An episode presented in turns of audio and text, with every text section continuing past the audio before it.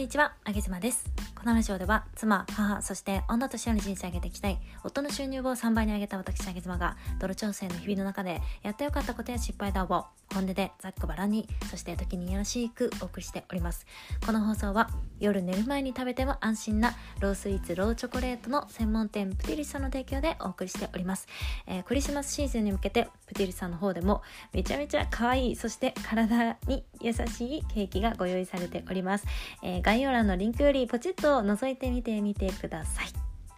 えー、今日はですね、えー、あげ妻が、まあ、勝手に思うこと自営業者と会社員の違いみたいなところについてお話をしていきたいと思います最近ね結構私、えー、ビジネス系の本を読むのにハマっていて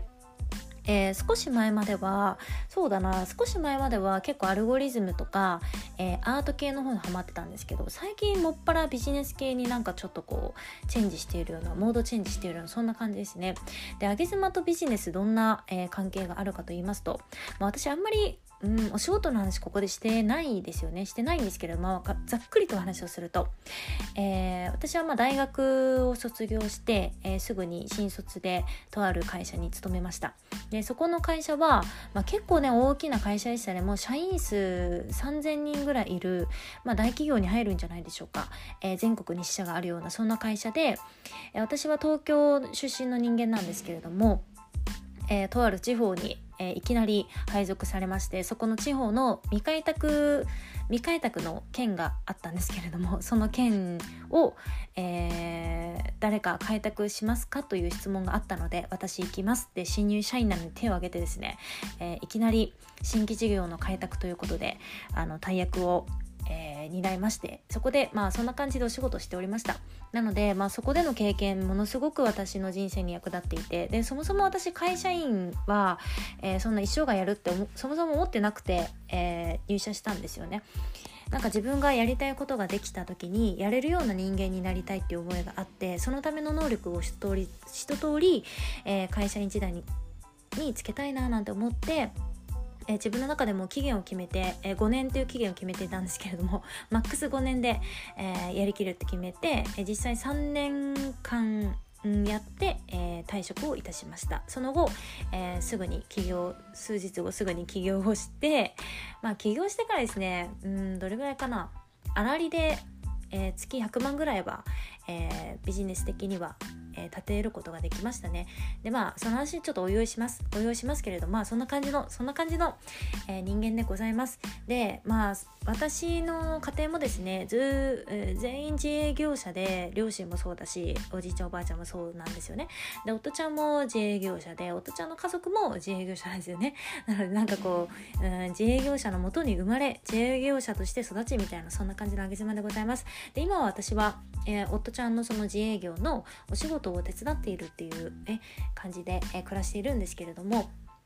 えー、なので、えー、夫ちゃんの取引先の方なんかっていうのもほとんど自営業者の社長さんばっかりなんでそういった方とも普通にお仕事の話を毎日電話とかでするんですよねで打ち合わせなんかを通じながらいろいろ話をさせていただく中で私もこういった形で SNS でいろんなことをさせていただいていますけれども、まあ、いろいろんな人と関わる中で、えー、気づいたその自営業者と会社員の違いみたいなところを、まあ、簡単ですが、えお話をしていきたいというふうに思います。えー、一番の大きな違いはあのモチベーションですね。モチベーションをどう作り出すかっていうのが私的にはすごいここが違うなというふうに思いました。あの別にこれ自営業者が偉いとかっていう話ではなくて、えー、どうモチベーションを作り出しているのかっていうところなんですけれどもあのね、えー、自分もそうだったんですけど会社員の自分というのはモチベーションは基本的に会社によって作り出されていました、えー、上司とか、まあ、同僚とか特に上司ですね。上司のの方が面談みたいなものってしてくれると思うんですけど、まあ、月に1回とかね週1とかやってくれると思うんですけれども、まあ、その上司の方の面談ですごくモチベーションの話をされていたんですよね。で、えーと、あげつまちゃんがこの仕事をやりきることで君は、えー、こういうことが達成できるよねとかあげずまちゃんがこの仕事を通じて君はこういう能力を身につけられるよねみたいな面談をねその上司の方がしてくれたおかげで私はあそっかこの仕事って、えー、単なる単純作業に見えるけれどもでもこういう能力をつけるために、えー、やるんだなとかねこの仕事って自分には、えー、もう無謀そうでできるかもう全然分かっ分かんなくてすごく不安だけどでももし達成したら、え全国トップの成績を残すことができてすごく私はそれで、え自信を得ることができるんだとかっていうふうに、え上司の方が非常に私をマネジメントしてくれて私のモチベーションを引き出してくれたんですよね。けど一方で自営業者になった時っていうのはこれねすっ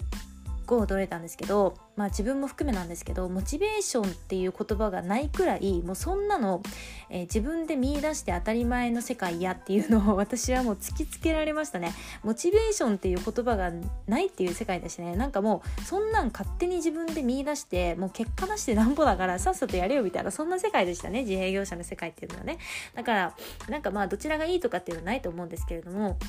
私はでも自営業者のそのちょっとこう冷酷な世界観っていうのが結構私は好きででしてまあやることやってなんぼみたいな世界はすごく好きなんですよね。なんかこう淡々と作業してもうやってる最中確かにうわもう知りたいとか思うこともいっぱいあるよ。うわもううわもうどん詰まりみたいなこととかめちゃめちゃあるけれどもでもそのどん詰まりの中で自分がその仕事をやる意味っていうのはこれね他人に引き出してもらう他人に、えー、心を動かしてもらってモチベーションが湧き上がるっていうことをやってる場合じゃなくて、えー、自営業者っていうのは他人の心を動かしてなんぼなんですよね。だからモチベーションっていうのも他人に引き出してもらうんじゃなくて自分自身で生み出すっていうのがもう最低基準だったりするんですよね。これ本当に何度も言うんですけどどっちがいい悪いの話じゃなくて、えー、こういう違いがありましたっていう話ですね。まあいかんせんあの会社員時代っていうのはやっぱり、えー、会社に会社によって予算が割り当てられてその予算を使わせていただいてで自分がどれだけ、えー、その会社に貢献できるかというところで私はあの毎月ねお給料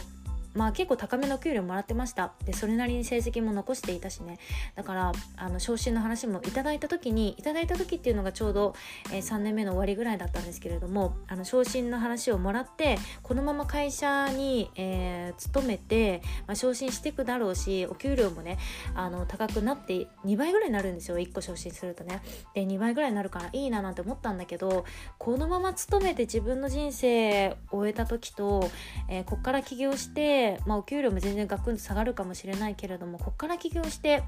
えー、行く自分の人生10年後どっちがプラスなのかなって考えてみた時に私はその自営業者の道を選んだんですよね。だからまあどちらがね偉いとかどちらがいいという話ではなくて今日はまそんなどちらも経験した上げ妻から見たそして今は自営業者の上げ妻から見た、えー、会社員との違いみたいなところでお話をさせていただきました。なんかこんなちょっとビジネス的なお話もどうですか？皆さんお好きでしょうか？私は結構ビジネスの話はあのすごく好きでですね、まあ、お金の話も好きだったりとかもするしビジネスお金が好きあとなんだろうなうん税金の話も好きだし